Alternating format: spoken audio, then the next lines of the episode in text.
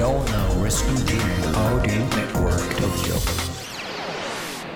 京ライフワークトークこんばんは番組ナビゲーターの田中由衣子です価値観が多様化し働き方に対する考え方も人それぞれの現代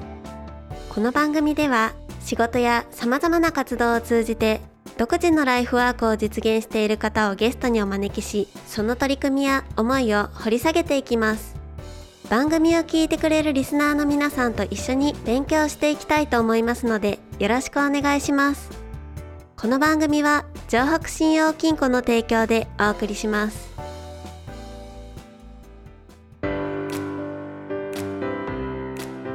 長くて暗いトンネルに迷い込んでしまったような毎日。いつ終わるのかわからない先の見えない日々に不安が募りますよね。心配で心が折れそうな時があったとしても今までたくさんの困難を乗り越えてきたあなたならきっと大丈夫。輝く未来を信じて私たちと一緒に出口を探しに行きませんか？今できることから一歩ずつ。城北信用金庫です。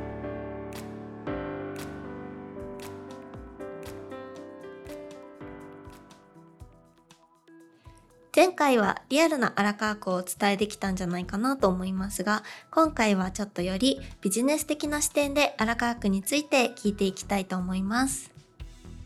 えー中里さんは荒川102の編集長として日々荒川区を見られてると思うんですけれども街中で最近増えてるなって感じる業種だったりですとか歩いてる人の変化とかって何かあったりしますか？うん。業種っていうとちょっとやっぱこう表はい。に見えてくる業種でしかちょっと判断できないところがあるかそうですよらね。こうお客さん向けのみたいな。そうですね。ただあのー全体的に見た時にうんと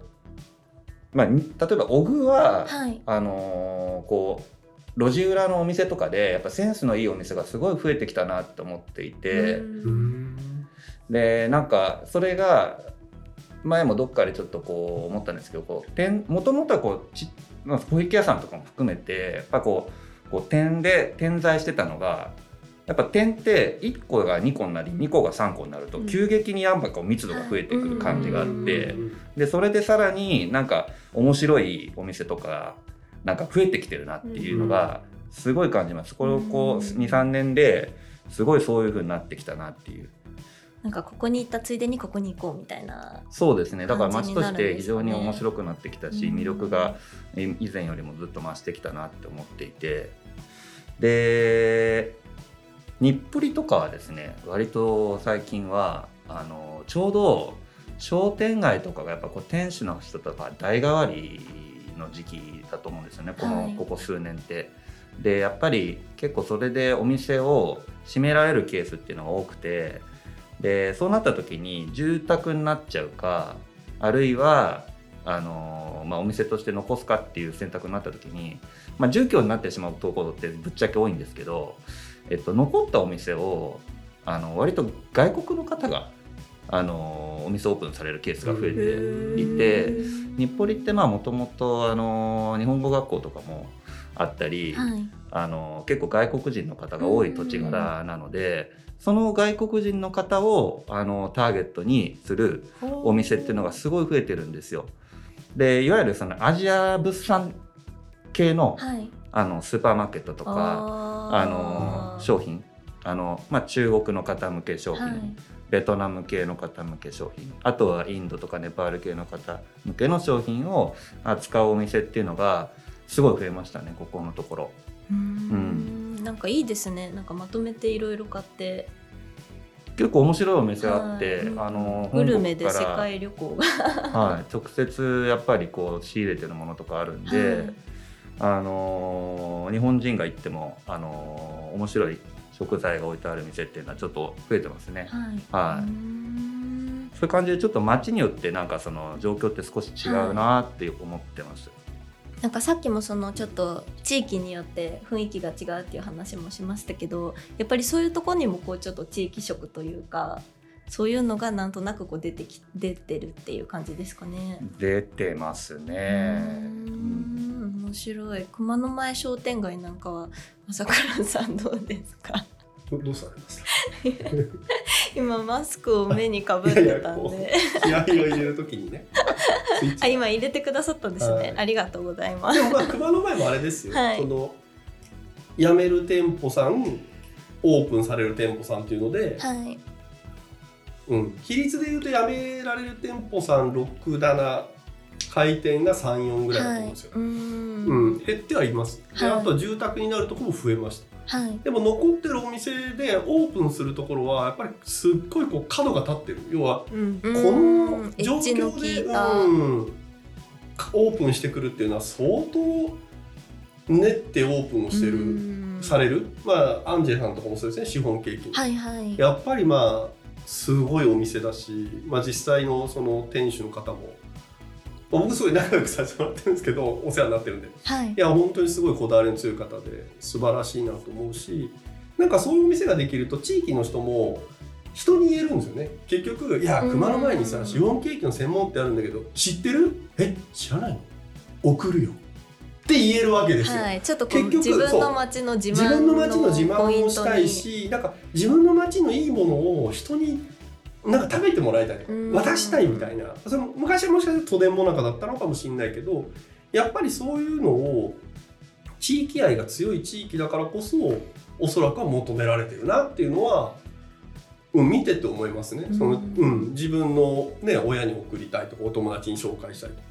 なんかこう別にこれは自慢でも何でもないんですけどそのお客さんがね言ってたのがやっぱり熊の前に、まあ、小引き屋みたいなお店もそうですし善さんというパン屋さんができてアンジェさんみたいなのができた。いやこういうお店ができたからもう地価が上がってますよ。って笑いながら言ってるなんかそういうのに結構象徴されてるというか多分住んでる街が嬉しくなるんですよ。うん。ここに住んでるみた い。なちょっと誇りになるような。近所にいろんないいものが戸田さんもほらマップ作った時にねいろんないいお店あるじゃない。NR ストアさんがあって猫屋さんがあって、まあ、大口さんもあってとかねそうすると自分の証券の範囲内に完結するお店がお店が増えてくるんですね多分、うん。自分の希望に対してこ答えてくれるお店が増えてる。中野さんがおっしゃるようにお店が増えてるっていうのは多分そういうことなんですね。うん。結局お店をオープンする人は地域の課題に対してこう答えを出してくるじゃないですかアウト,、はい。アウトプットの。でその数が増えれば増えるほどお客さんは取捨選択できるようになるから非常に競争は激しくなるけどもクオリティは上がりますね。うん。その状況がおそらく今、まあ、熊野前大具、まあ、あとは三河島もそうですね。新しいお店が増えてる。だからその辺は増えてる。うん。逆にその人口がそもそも多くて、えー、と河川化が入ってる町屋みたいな場所ははい。例えばチェーン店とかもう完成されたお店がうまいこと入り込んでいくとすごく多分いい結果が出そうなんですよ、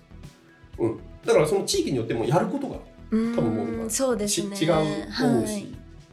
うん、僕でも荒川区でなんか例えばね事業やるってなった時にあのー例えば足立区とか、うん。ギャラクシティとかあるじゃないですか。うん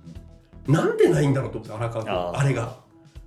すごいいい施設ですよ。無料で遊べてプラネタリウムがあったりとか、うん。地域系の遊び方アスレチックがあったり、そんなの荒川区にあったらねみんな行くじゃないですか今荒川区の子育て世代の人たちって遊ぶとこがなくて、うんとりあえず原公園走っとこうみたいな。いや本当に。で公園も原公園子供が飽きてきたら自然公園行きたいんだけど自然公園があんま遊ぶもんないね。じゃあ飛鳥山行こうってなるんですよ。はいもう出ちゃうんですね。いやほんまで来てますよ。僕らも行くんです大島に。でいやそこまでじゃなくてやっぱ区内でん。そういう施設。例えば僕は足立区だとキドキドとか行ったりするんですけどそういう屋内でも遊べる。で外だとギャラクシー行ったりとか。なんかそういうのをね今やってくれるおところができたらいやもうめちゃくちゃ流行るというか、うん。ニーズはすごいと思いますよ。でもやっぱりお子さんもそのさっきの保育園の話とかもそうですけど多いじゃないです多かいです。だからなんかちょっとここはチャンスがありそうなあると思います。感じですよね。今年赤戸小学校4クラスですもんへえ小学校1え年生。30人えーとぐらいとか。や25だから100弱ですね。すごいですね。こ去年のの少子化のご時世に。少子化の中4クラスっていつの昭和だよって思いますよ。すごい。だから今学校を増設してるんですよクラス。うん。工事してるんです、へー。足りないから。そんな話ある？いいことだ。すごい戦いって多分56年前の塩入りじゃないですか。うん。あっていう状況が今多分東大区が起きてるんです。っていうくらい人が増えるだけどこっからはまたちょっと変わっていくんで減るんですね今度。だからそそれも見越しての多分ビジネスがいいかなと思います、うん、今の多分4歳から8歳ぐらいの間がめちゃくちゃ多いですよ、はい。はい、東奥は、うへんえ戸田さんはフリーランスであのお仕事してると思うんですけど荒川区でこう何か始めるのにこう肌感覚的におすすめだなって思う業種だったりですとかこう増えたら嬉しい業種みたいなこととか一緒にできそうな業種とかって何かありますか？その特定の業種というか皆さんがお話しされてたようにその素敵なお店がいっぱいできてきて、はい。点はできてるけどまだもうちょっと面になれる可能性があるんじゃないかなって思っていて例えば小野原公園ってすごく広くて家族連れもお年寄りもみんな楽しめるっていうとにかく都内とは思えない原っぱだけどあそこでせっかく過ごせるのに近くでテイクアウトして奥野原でピクニックできる素敵なお店がないとか朝ジョギングしてる人が朝ごはんをついでに食べて帰れるお店がないっていう状況になってると思うんですよ。で他の新しくいろいろ荒川区が力を入れて開発してる図書館の周りとかも図書館だけになってて他にちょっと立ち寄れる場所がないというかそういう一個の拠点でみんなが人が集っているにぎわいが生まれてる場に対してついでに過ごせる拠点が周囲に増えてったら公園が楽しいっていうところから公園の周辺で過ごす時間も含めて楽しいってどんどん広がってって過ごす方があの街が楽しいっていう風に変わると思うんですよね感情は。そしたら長い目で見て荒川区の価値がどんどん上がっていくっていうことになると思うのでちょっとそういうなんだろう回遊性のある拠点を1個軸に置いた時に回遊性の生まれる業種があったらいいのかなっていうのをここ数年小野原に行くたびにセブンイレブンってテイクアウトしてる身としては思っているんですよね。でやっぱ飲食業って難しい面もいろいろあるとは思うんですけど挑戦する会はありあるんじゃないかなっていうふうに感じているのでその今計画している小野原公園近くに建てる予定の新築マンションは1階に飲食店を入れるっていうふうに今計画してて、はいでそれに賛同してくれてる人がご連絡くださったりしていてちょっとそういう回遊性を生もうっていう実験をしようと思っていて。で屋上はコミュニティスペースとして作っていくつもりなのでそちらもその小野原公園とか近くの熊野前商店街とこうぐるっと何かしら関係性があるような場にしていきたいなって思っていてでそういうことに興味がある方がいらっしゃったら私としてはタイミングが合えば住まいを提供できるとかあとはスペースを試しに間貸しして、えっと、してで試しにお店をオープンしてみるみたいな挑戦を一緒にできるかもしれないしブランディングのデザインっていうデザイナーの面でお手伝いできるかもしれないなっていうのはちょっと思っている最近です。あのこの間あの来てもらった時におっしゃってた創造建築のあそうですとこですかね。はい。ねでもなんかあのカフェもすごい楽しみです。ね良くなったらいいんですけどやっぱりコロナの影響を受けております。そうですよね、なかなか今新しいこと始めるにしてもどうしてもそこがなんかネックになっちゃうようなそうですね。うんところがありますよね。やるって決めたらやるしかないなって思ってうん。頑張ります。荒川区って例えば行政なんかはいまだにねはい。シニアの街だと思ってると思うんですよ。うん。で結構そういうふうに思ってる方が多いかなと思うんですけど、実際は30代40代とかファミリー層がすごい増えてるんですよね、うんマンションそうですでそういう方々に対してちゃんと考えて商品設計してサービスを提供するお店っていうのがちょっと前までは少なかった。んでそこの方々にヒットするお店が最近それこそオグとかで増えてきてると思うんですよね。で私もさっきちょっとこうお話聞きながら思い出してたんですけど何気に増えてきてるのが実はあのドッグサロはいはい。ンがすごい増えててうん。つまりそのある程度家でペット飼ったりしてあのペットにもお金かけたりしてみたいな層がかなり増えてる。であとはあの